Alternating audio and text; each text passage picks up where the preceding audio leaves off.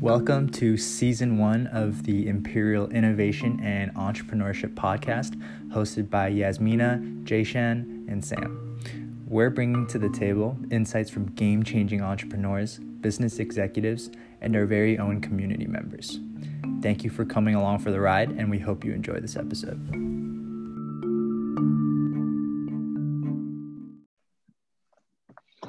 What is going on, everyone? Thank you so much for tuning in to another episode of the I and D podcast. Today, we are so hyped to welcome Moritz Gripp to our vibrant community. And I'm telling you guys, this man does it all. He is an engineer, a management consultant, a startup mentor, an entrepreneur, you name it. We're very lucky to have him here. And without further ado, let's bring him on board. Moritz, how are you doing? Hi, guys. Glad to be on board in this episode. Fantastic. How does it feel to be on the other side of uh, the Innovation Entrepreneurship Club, having actually, you know, been running this when you when you were here at Imperial?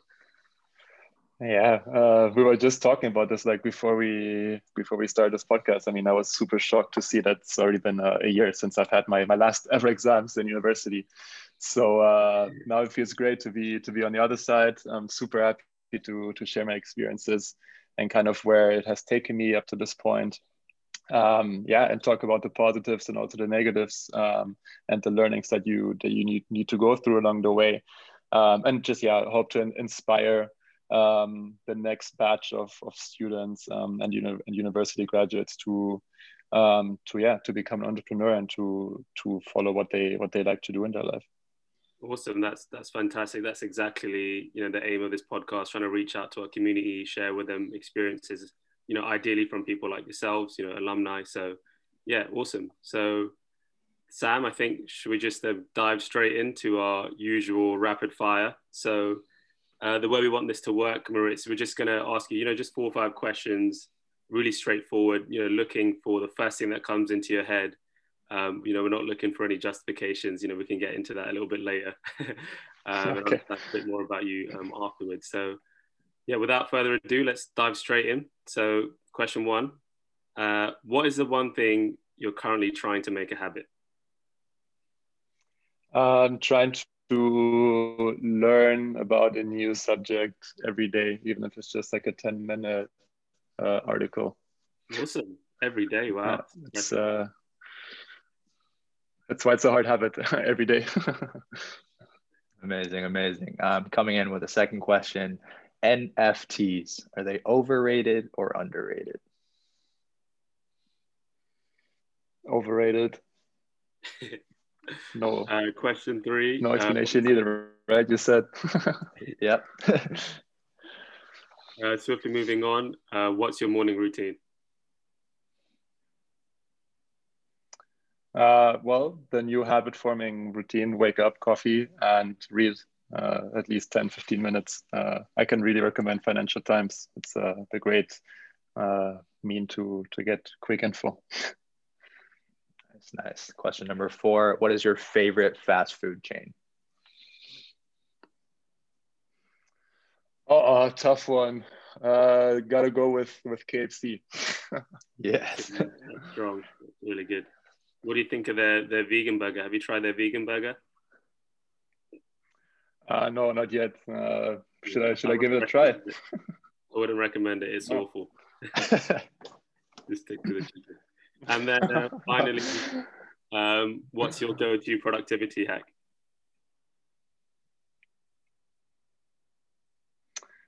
Uh, I would say write. I mean, I write everything down on paper um, instead of digital. I don't know why it works with, with my mind better. Um, I feel like I get, I'm more productive when I write it down with my hand. Yeah. Love that. T- totally feel the same. Um, well, Moritz, congratulations on passing through the rapid fire questions. Um, I'm sure our community members will re- surely enjoy tuning in and getting to know you a little bit more on a personal level. But that being said, let's dive into the nitty-gritty of things, right? So I noticed from your LinkedIn profile that prior to coming to Imperial, you worked at P W C for three years, right? So could you maybe talk a little bit about what yeah. made you want to pivot and start to explore the whole world of entrepreneurship? Yeah, sure. Um, maybe even to get one step before that, um, kind of why I chose consulting as like an entryway into my career. Um, I think now, you know, more and more people are, are trying to go down the traditional, or let's say the traditional route of going into, you know, investment banking or consulting, which are, you know, great ways to, to broaden your horizon. And especially if you don't really know So in the beginning, um, what you are super passionate about and what you want to do for the rest of your life. Um, I think consulting, which is why I chose it, was a great way to see many different faces of an industry in a super quick period of time. Um, like, you know, one day, so I was in the financial services um, sector. Um, uh, and, you know, and one day you're working with one of the largest investment, investment banks on their data privacy implementation. And then the next day you hop on a plane and you go to Berlin um, working with a startup in the digital identity space. So you, you really get to see the whole the whole spectrum of, of um, yeah, like industry players and kind of what you like and don't like. Um, so that's kind of why I chose consulting in the beginning, and I really would recommend it to anyone to do um, because it's such a great learning curve. Um, and then I decided to do my master's um, at Imperial, um, the Innovation Entrepreneurship uh, Masters, um, simply because I was getting more and more into this whole startup ecosystem at work, and I, it was super interesting to me, and I just wanted to build further my, my skill set. So this is a fun fact. Um, on day one of the Entrepreneurship Masters, um, there was a talk uh, of um, the startup that had won the, the entrepreneurship module pitching uh, award from the previous cohort. And I, I was sitting in the back and I thought, wow, super impressive, but like, that's not never gonna be me. Um, and I would probably never leave this master with, with my own company.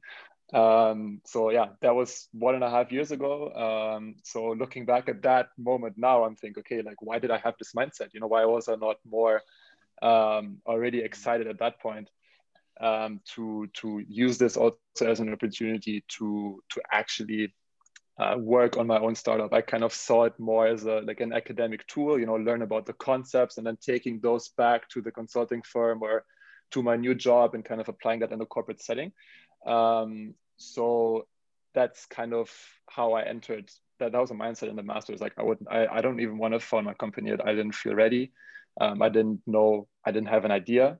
I didn't have anything basically. So um, during the master's, it turns out that, you know, you start to build this really great community of people. You start to meet crazy, uh, like crazy skilled people in a, in a, in a world that, or in a, in a sector that you had never known about before. So um, it's really valuable to, to build a great network.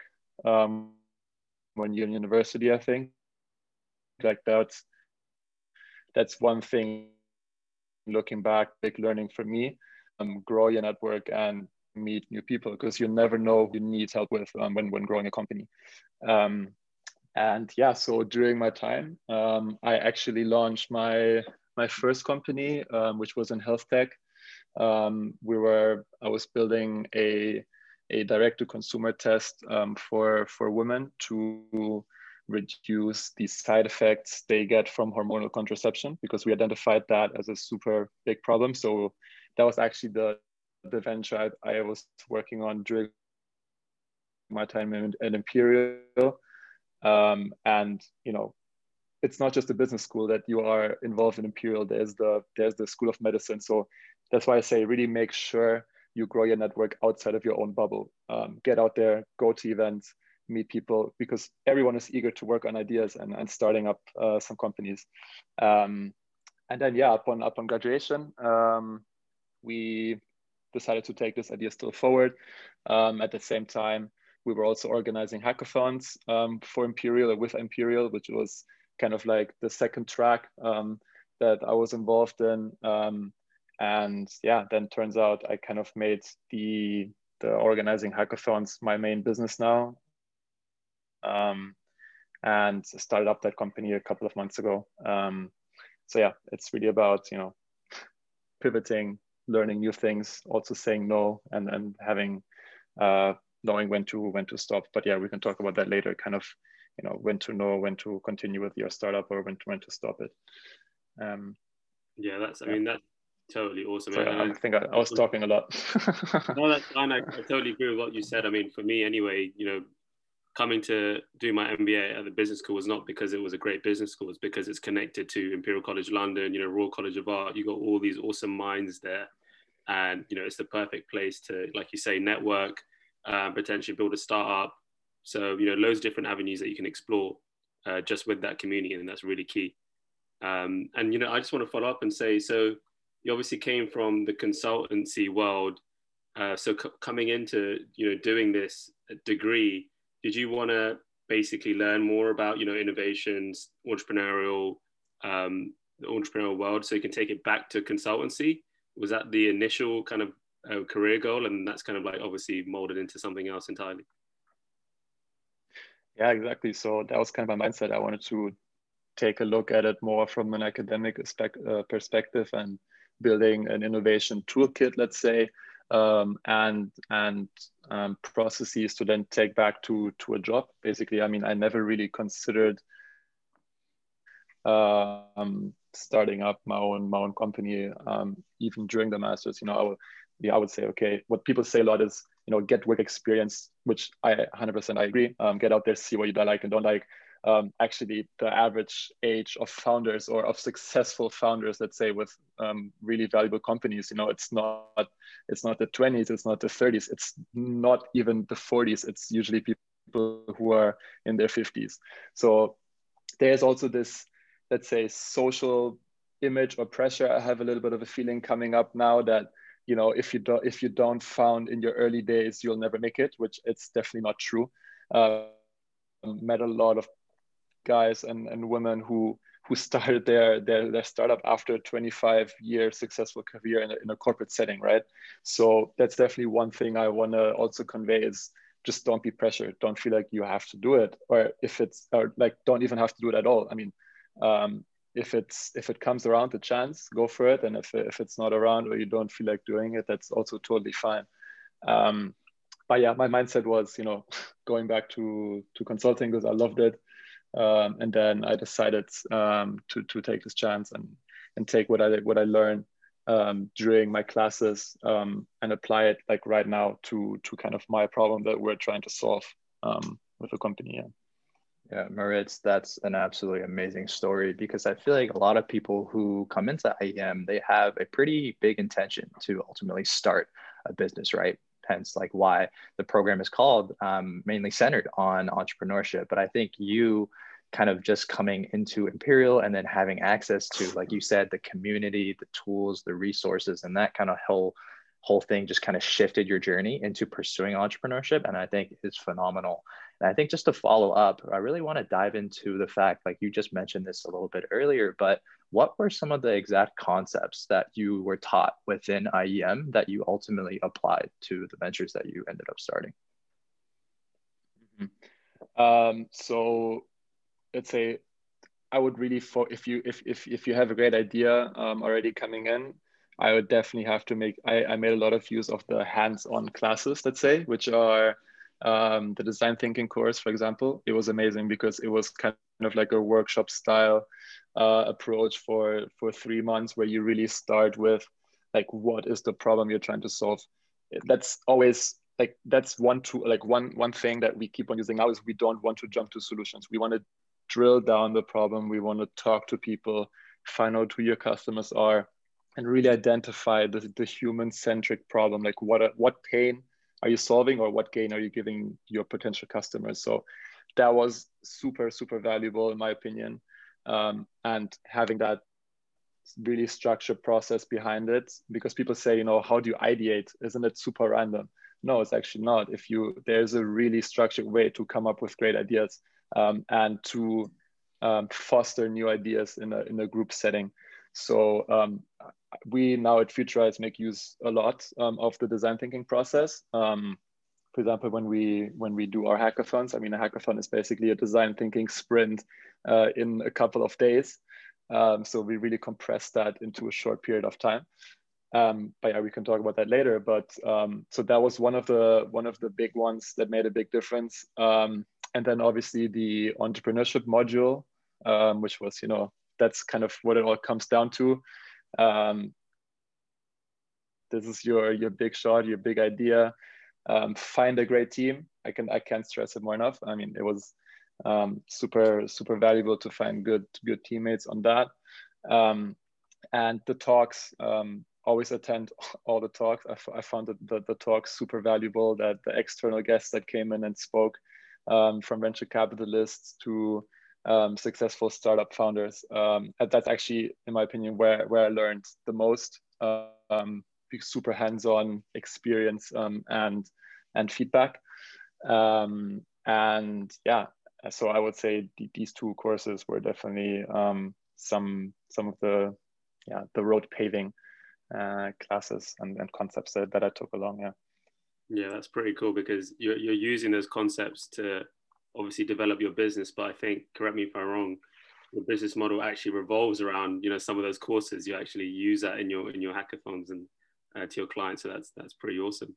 I mean, going back a bit, I mean, I'm quite intrigued. You're talking about you were working on two startups. You know, you had you know your eggs in a couple of baskets. How did you start to you know make that decision? You know, okay, this one's not going to work. I'm going to switch gears now into the other one. You know, what was your mindset like? What was that decision making process? Yeah, so I mean, at the end of the day, it's uh, there's a lot of a lot of decision points along the way, um, but there's a, a nice saying in German. I don't know if it's if it's also in English, but it's like you know, don't ride a dead horse, and if it's dead, you jump off, basically, yeah. um, which is a concept I really like because um, people I think get get caught up. Um, they you obviously have to fall in love with your idea. You have to fall in love with your solution, um, and that's absolutely crucial. But you can never neglect the feedback that A, the cust uh, customers are giving you, B, the market is giving you, and C, which was also a case in our case, uh, which was also our case, like the regulations are telling you. So um, there's a there's a great chance that your idea will never work and it will never kind of excite customers the way it excites you. Um, so for us, um, that was definitely not the case. Um, like I said before, we try to alleviate the pain of, of women, which are actually half the market in the world, uh, or yeah, half the population in the world, to, to relieve side effects from, from contraception. So, you know, everyone we talked to, there was so much hype about it. Like, oh yeah, we need this test. Uh, we need this diagnostic test to be sent to our home. We're really going to use it. But then kind of taking a step back and, and looking behind the curtains, kind of defining the process behind what's needed in terms of regulations. Um, that's years and years and years of research and execution um, and approval from a regulatory side, um, which then kind of looking into my near future, um, I did not feel comfortable investing my life in um, or my life to or commit my life to that, to that cause or to the, the company, simply because we were also not experts in important um, um, on your team. They, you're gonna get you're gonna get asked this question always from from investors, like, okay, business case looks great, marketing looks nice, the product looks cool, but you know, who's the expert? Who's the technical expert? Who's the medical expert? Um, and that's something that we were that we were lacking then at that day. Um, so that those are kind of, let's say, the two big components why I then decided, okay, let's let's let's leave this on the side for now. Um, let it rest. Um, they may get back to it maybe in a while, but for now, focus my energy on on another business model, on another business that is more um, easily scalable for us and kind of is in a market that I know, which is, you know, we're organizing hackathons, we organize innovation programs for companies. It's a very similar consulting approach. Um, so that was something that I felt more comfortable in. Um, and could see myself um, also in the long run um, to scale it. Yeah. And Moritz, to your first point about like building products that consumers actually want, um, just going back, I was a second year student at McGill University and I joined this student-led startup called Box. And essentially high level, what we did was build up a sneaker trading platform. And one of the biggest mistakes that we kind of made was we wanted to, you know, we were super excited to incorporate all these different product features, but we kind of just assumed that our, our customers would, you know, love these new features. But because we didn't conduct enough user tests or user interviews, we had a really hard time keeping people on the platform. And I think just going into not only ventures, but going into really anything and just having like a customer-centric mindset is super, super important. But I really do want to touch on um, kind of the hackathons that you've been organizing and everything to do with Futurize. Can you maybe take us back to that moment? I don't know, maybe you were in the I N E club, you were discussing with some of the members, like how did this venture come to life? Um, walk us through that process. Yeah, so um, I was actually, I'd say not involved from the super early days on that, um, but obviously I know the story um, and I can tell you kind of about the about that story and then kind of how we decided as a team to do this full time um, after graduation. So mm-hmm. um, in March two thousand twenty, I mean, the, one of the most dreaded months in, in lifetime, in our lifetime probably, uh, COVID came around and um, we were in the process of organizing a hackathon um, for Imperial, you know, on the site. Um, then everyone flew back home. Uh, uh, Um, and all of a sudden, everything moved remote. So, so then all of a sudden you realize once you host a hackathon, which traditionally is, you know, it's super location dependent. So people come into a room. So you'll, the, the, the chances of you meeting diverse people in terms of background um, and nationalities is, is super limited, right? So now we all of a sudden moved everything online and we saw, hey, we don't need this hackathon to be just Imperial. Like, why don't we also invite L S E? Why don't also why don't we also invite Harvard? Why don't we also invite Tsinghua University in Beijing? So all of a sudden we were connected to this whole world, and we saw teams come together from the, I mean, from the most diverse backgrounds you can imagine. So we have teams now in our hackathons. Um, just for example, last November. Um, between Imperial and China, I mean, we made it mandatory for these teams to have at least two, two students from China, two students from the U K, and another student from Singapore. So we made that a mandatory requirement for team formation because we saw the great benefit of, of such an international community um, and background. So that was, I guess, one of the big deciding factors, um, the success of our past events, why we wanted to take this full time. And we now saw the opportunity um, in, co in COVID and the way it has changed how we innovate. Now, if, now we have to innovate and collaborate together from a screen. Like, it's not that we can sit in a room and draw on a whiteboard. So all of a sudden you move everything to a virtual whiteboard, which is actually quite different to work with. So um, we just kind of saw the opportunity there um, and the interest in the market. Like I said about, you know, there was interest in the market. So that kind of confirmed our, our business model um, of building this global community of innovators and bringing them together through hackathons. Um, and yeah, so that's kind of like the big deciding factor. And then we had, um, the big hackathon last November, so November twenty nineteen, um, the one I just briefly described um, between Imperial and Tsinghua University um, on smart cities. So that was kind of like the big deciding factor. Okay, we want to go for it full time. Uh, we wanted to build, we want to build this innovation studio, um, a virtual one. Um, and ever since, we have been uh, setting up hackathons and are building innovation programs virtually. Um, with companies, because we really want to connect academia um, to corporates um, and startups better, because we still feel like there's a lack there. Um, I mean, some programs do a great job. Obviously, Imperial does a great job in promoting entrepreneurship, but we still feel like students want to test their ideas in a risk-free setting um, and obviously potentially get, get funding for their early stage ideas. So um, that's kind of really what Um, motivates us, um, and I wish I had access to back in the day um, as a student, kind of like the closer connection to an opportunity to to test my business ideas faster, so that I don't have to fail in the long run, let's say. Awesome. So, I mean, it sounds like, you know, the Smart Cities Hackathon was effectively your test, and I mean, obviously, you guys are still going on now, so I'm guessing it was successful. Um, so, what's what's the next milestone for you guys? I mean, obviously, you know, you created this awesome startup out of, you know, this massive change that's happened globally, but there's going to be a time where, you know, things start to ease off um, and, you know, people will start to, you know, meet up face to face, but, you know, obviously virtual working is going to, you know, stay there, you know, for the long term. How are you guys planning on, you know, working around that? What's your, what's your next milestone? Yeah, so in terms of next milestones, um, I mean, even now we're, we're seeing, so we're forecasting, especially for this year still, twenty twenty-one, all of our events to be virtual, one hundred percent. Um, we have actually one super exciting um, hackathon coming up this month, end of the May. It's a fintech themed one.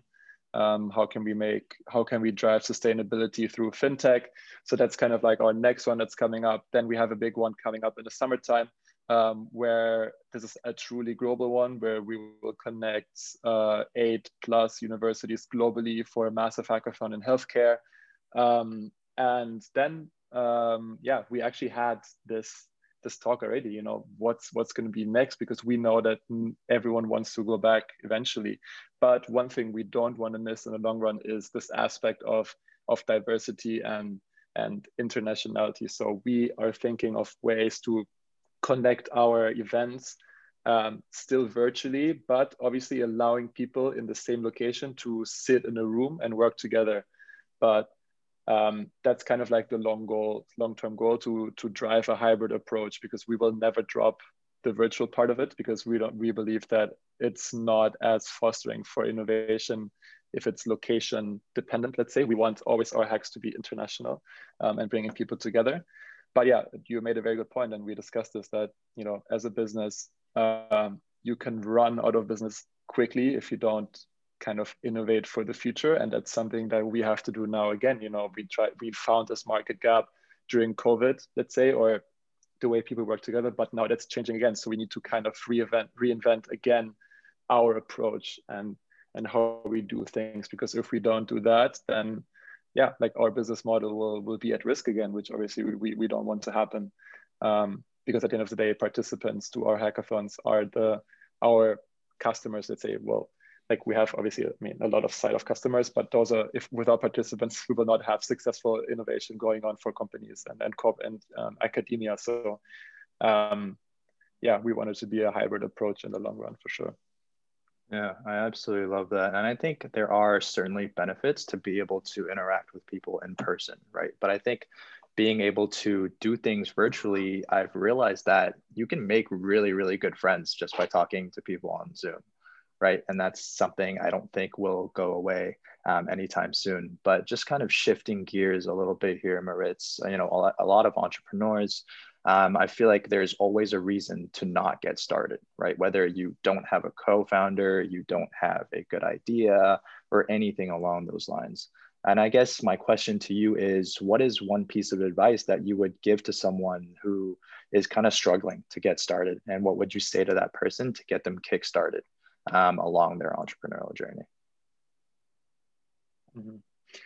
Yeah, so like I said, um, I think that is obviously very situation dependent. Um, on the one hand, I would never encourage or, or push someone to become an entrepreneur if they really don't feel like they're super passionate um, and we don't have a true problem to solve, because like we see in the in the long term that that usually never works.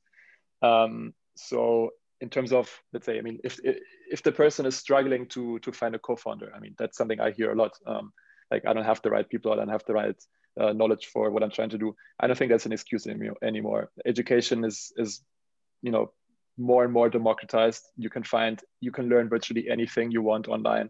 If you don't know how to code, go and take a coding class online on uh, any of the one thousand platforms that exist, and, and you pay a couple of hundred bucks for it, and and within a couple of weeks you're you're a coder. Um, if you don't have a co-founder, there are platforms that you can sign up to, and you put all the requirements, and you can find a co-founder. So in terms of that, let's say kind of building the the parameters around setting up a business, it's there's not much, there's not many hurdles right now anymore compared to twenty, thirty years ago. It's still, what hasn't changed is the, I, am I solving a problem that really cares, and are, will, are people willing to pay for what I provide? So those are, those are two things you can not, let's say, motivate someone to do. Um, it needs to come natural. Sometimes these ideas come when something annoys yourself. I mean, if you really want to think of a, a, a valuable problem to solve, this is an exercise that we did actually once for a full day, um, take your phone with you, put, open up a notepad, and everything you do, document it. Like if there's the slightest annoyance in your daily routine where you can think, ugh, I'm super annoyed right now, or this is how it could be, could be done differently, then write it down, share it with people. Um, one great thing is always people are, let's say, they don't want to share their ideas early because they think someone might copy me or something like that, um, which is also something I struggled with. I didn't want to share my idea with, with a lot of people in the beginning, um, which is actually, yeah, quite stupid, because Um, the fact that you have already thought about it and you have made a certain progress, it's already, you're already so far ahead mentally, or the mindset, you're already so far ahead that the likelihood of someone copying you then is, is A, super small, um, and B, him or her being successful in copying you is also quite small. So I really encourage people to go to events like the um, Imperial Enterprise Lab, for example, where um, I forgot the name right now of the, of the event, uh, Pitch and Mix, where you go and you you pitch your ideas um, in front of everyone. People give you feedback on it um, and discuss, and you you know, you know um, you might find your next co-founder also in these events. Um, so that's something I really would encourage. Talk to people about it. You will get always positive feedback, and if you get negative feedback, kind of find a way to turn it around and, and learn from it and, and make it positive, yeah.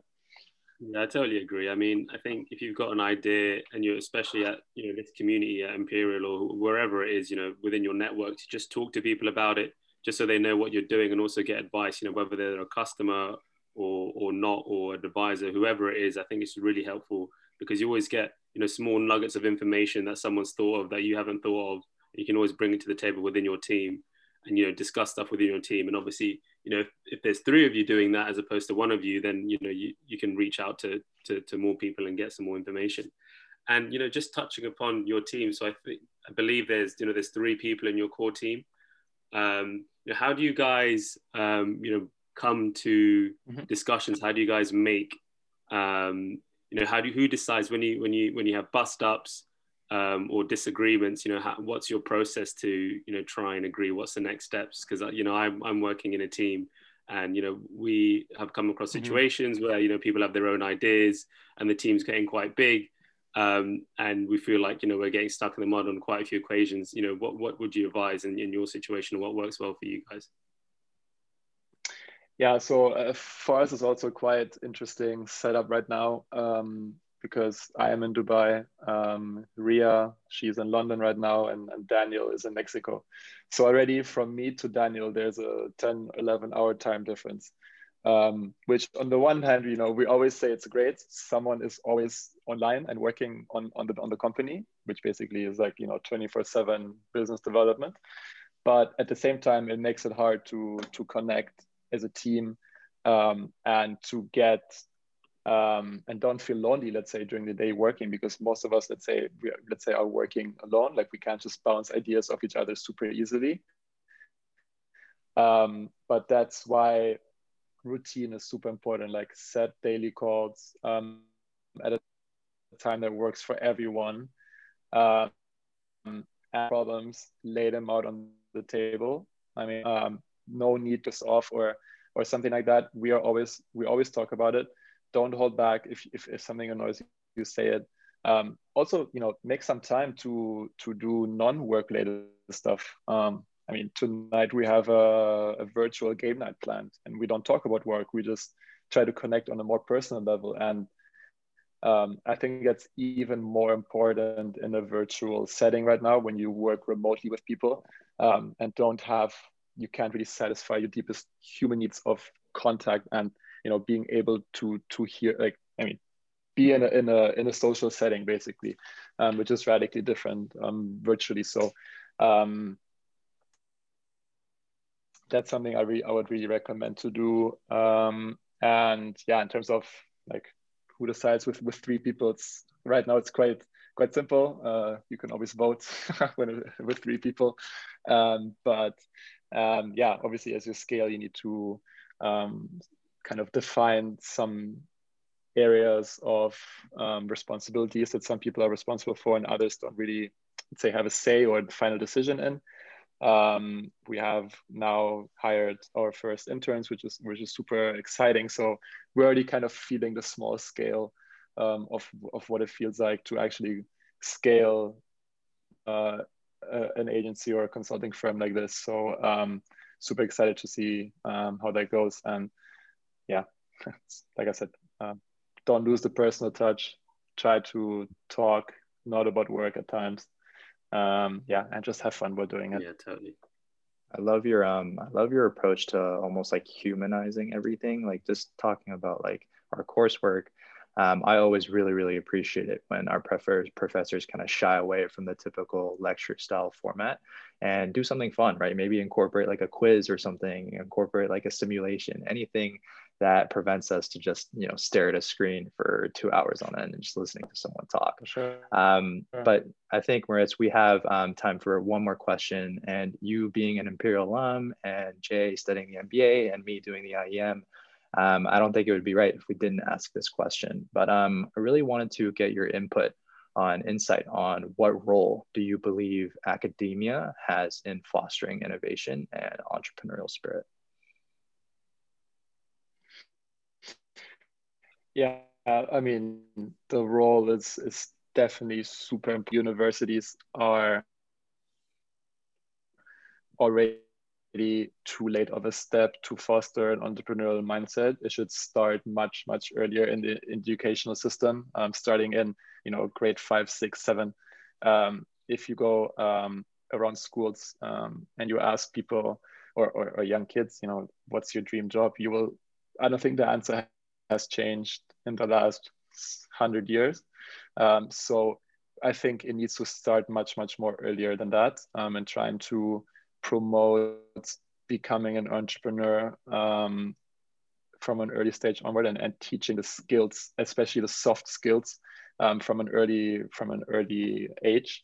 Um, but yeah, coming back to specifically in universities, so I think universities hold a tremendous amount of people and entrepreneurs who are not even discovered yet, and who, because they lack Um, the opportunity to, like I said, to test their businesses fast and quick, who will never know they're a great entrepreneur. Um, a lot of entrepreneurs, especially also in the science, so in the STEM field, um, they, they're working on groundbreaking technologies, um, which could be commercialized super easily, but you know, they might lack the entrepreneurial uh, mindset and know-how of how to commercialize a technology. So by attending hackathons, for example, or or attending these workshops that universities give now um, on how to how to build a startup, I think it's it's super super crucial um, if we want to if we want the U K or Europe to um, sustain the the pace of innovation that we're seeing